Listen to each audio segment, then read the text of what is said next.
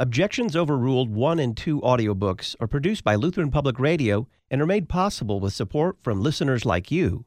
You can contribute to the production of future audiobooks at issuesetc.org/support. Look for Objections Overruled 3 in December of 2023. God condoned war and killing in the Old Testament. Kirk M. Clayton. Humans built suffering and death into themselves when they rebelled against God and sinned.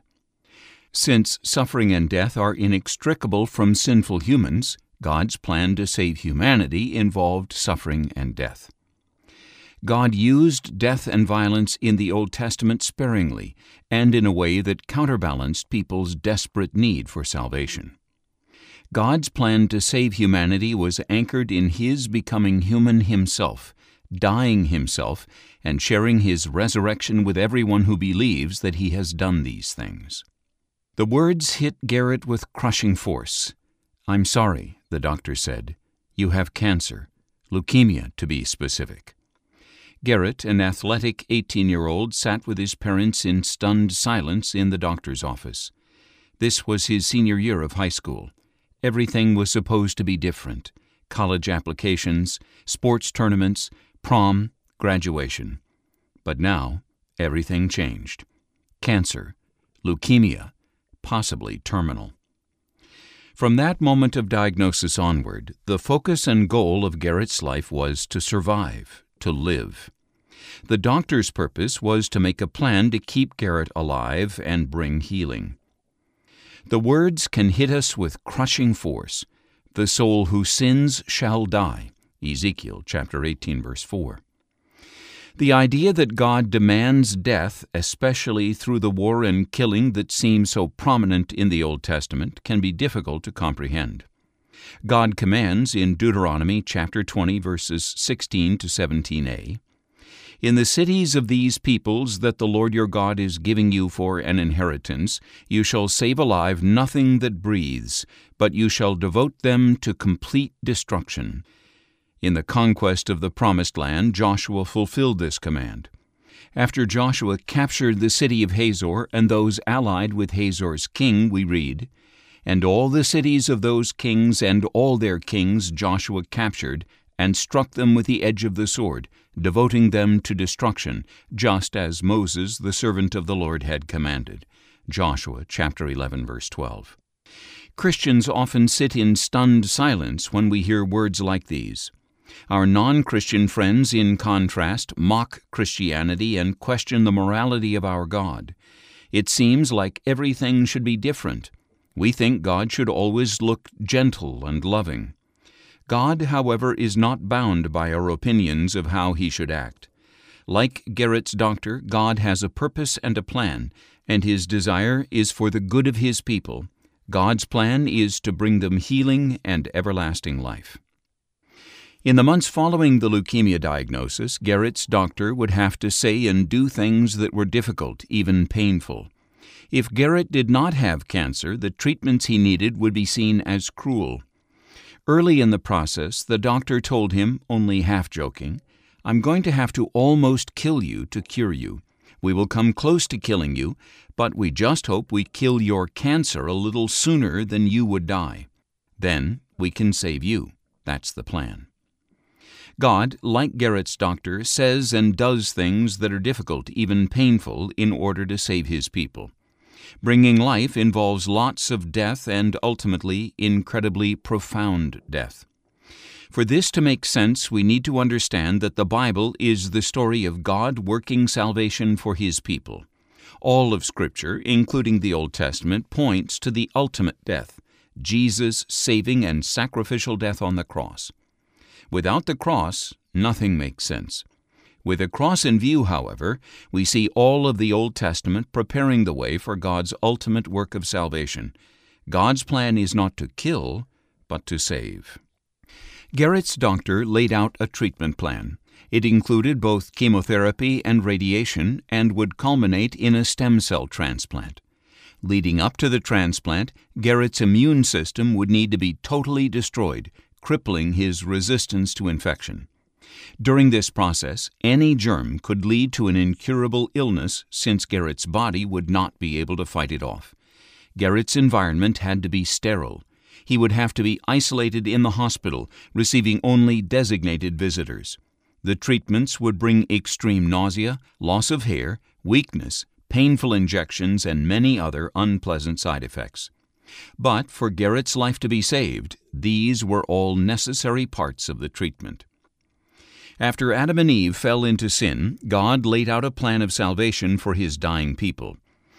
How do the Old Testament commands to kill men, women, and children of non Israelite tribes work into this plan? In this plan, we see God breaking and hindering every evil plan and purpose that would not let His kingdom come. The very day of the fall into sin, God promised to send a Savior.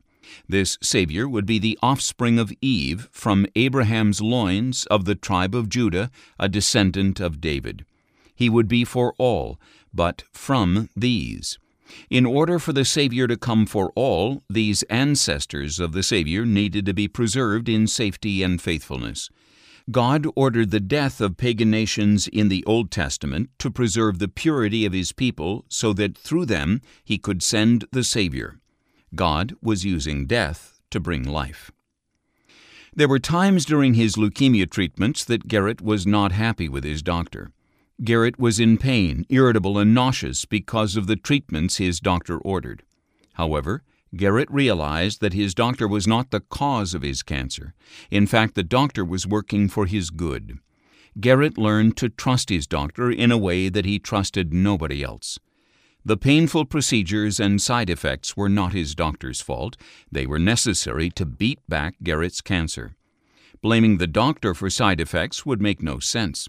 In fact, Garrett knew that his doctor was the person who was doing the most to help him. He was completely focused on bringing a cure to Garrett. Violence in the Bible can make us uncomfortable with God's commands. Stories of warfare and destruction in the Old Testament may even make us angry with God. For our unbelieving friends, this may extend to hatred of God. We need to remember, however, that death is not God's fault ever. All death is man's fault. The wages of sin is death, Romans chapter 6 verse 23. God does not sin, man does. This means man's death is his own fault, not God's. That is true of all death, including car accidents, murder, war in the Old Testament, and cancer at the age of 18. During the occupation of the Promised Land under Joshua, God commanded his people to destroy cities. Men, women, children, sheep, cattle, and all that breathed were to be devoted to utter destruction. This needs to be seen in two ways. First, every sinner will die, and that is not God's fault. That is the result of sin. Death through warfare in the Old Testament is no exception.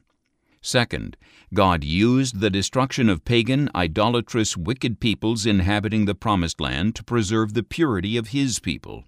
This served the ultimate plan of bringing forth a Savior from His people for all people.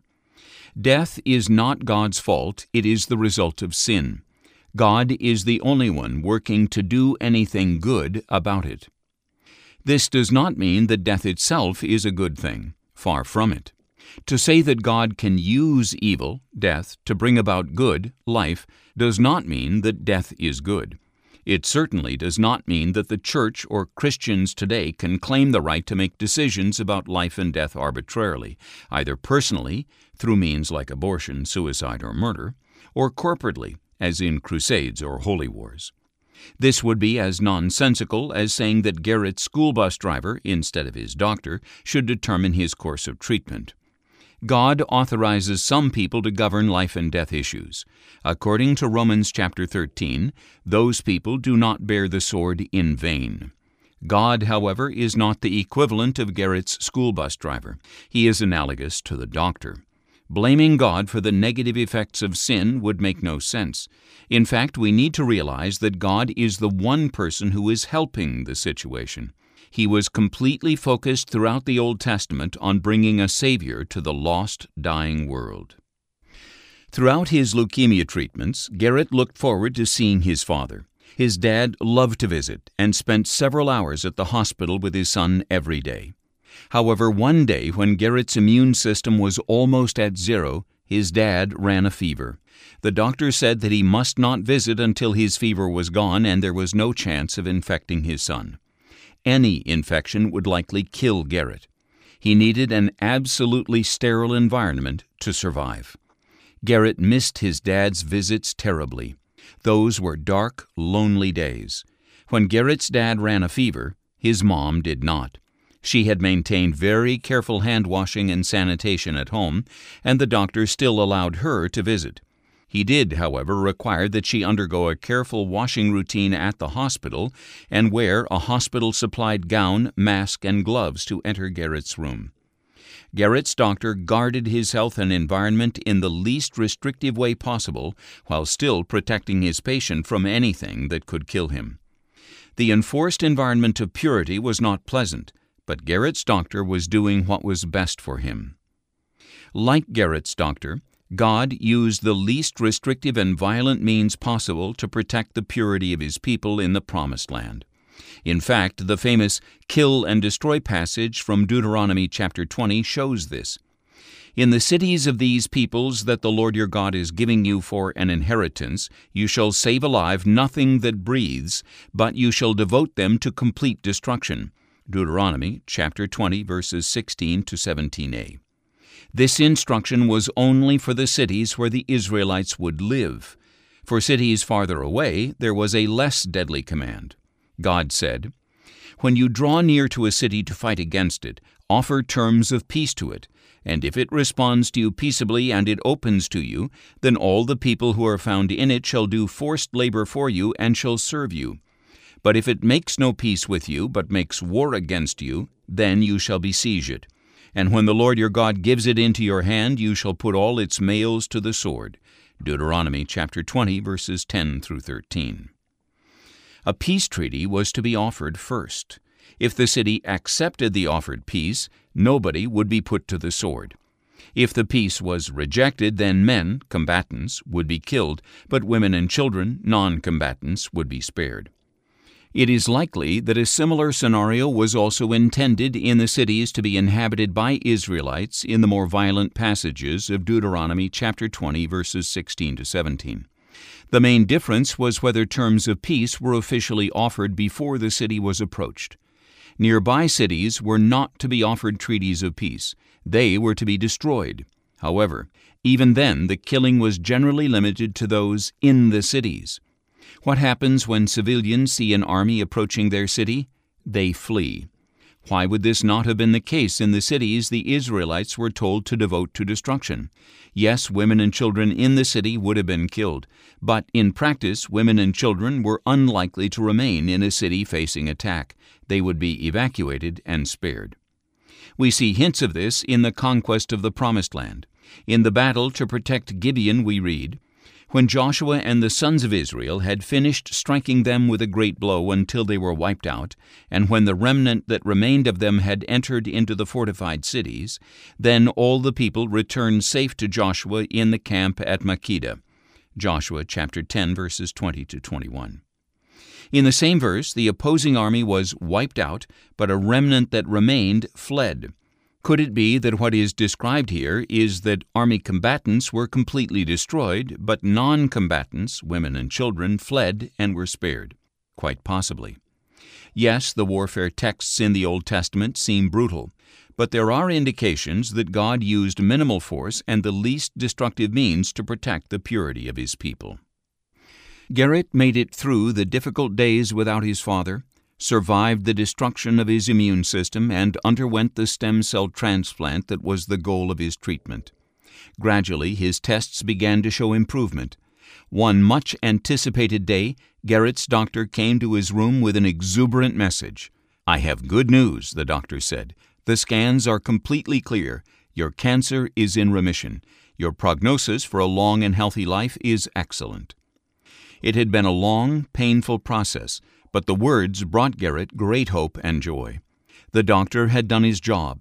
It hadn't been easy, but Garrett was healed. The doctor had kept Garrett alive and brought him healing. The doctor was good. God's Old Testament people faced many painful situations. They were at war with the nations around them. They continually struggled to maintain their purity amid the corrupting influence of their idol worshipping neighbors. They were deported to Babylon, from which only a remnant returned. However, from that faithful remnant a Savior was born. God's wrath had only been glimpsed in the command to destroy Canaanite tribes. On the darkest day of all, God poured out the fullness of His wrath on His own Son, hanging in agony on a cross. Then, three days later, worried women heard wonderful words at an empty tomb He is not here, He has risen. Death had been destroyed, life had won. It has been a long, painful process, but the words bring us great hope and joy. In Christ, God was reconciling the world to himself. 2 Corinthians chapter 5 verse 19. The wages of sin is death, and our sins were as scarlet. But after we are washed with the blood of Jesus Christ, our scans come back completely clean. We are forgiven and pure. In preserving a faithful remnant throughout the Old Testament, culminating in Jesus' sacrificial death on the cross and resurrection, God has brought eternal life and salvation to His people. The process was not without pain, suffering, or death. In fact, the plan of salvation required the death of God's only begotten Son. But through it all, God succeeded in bringing life from death and bestowing salvation on His people. God is good. The author wishes to thank Dr. John Warwick Montgomery for the insight that God is not the cause of death, that it is unfair to blame him for it, and that he is, in fact, the only one working to undo it. This has been invaluable in the development of this chapter. This concludes Objections Overruled Answering Arguments Against Christianity, edited by Jeffrey Schwartz, narrated by Bob Sauer originally published as Objections Overruled Answering Arguments Against Christianity, edited by Jeffrey Schwartz, by Lutheran Public Radio. Text and audiobook production copyright 2020 by Lutheran Public Radio. All rights reserved. For more information, visit issuesetc.org.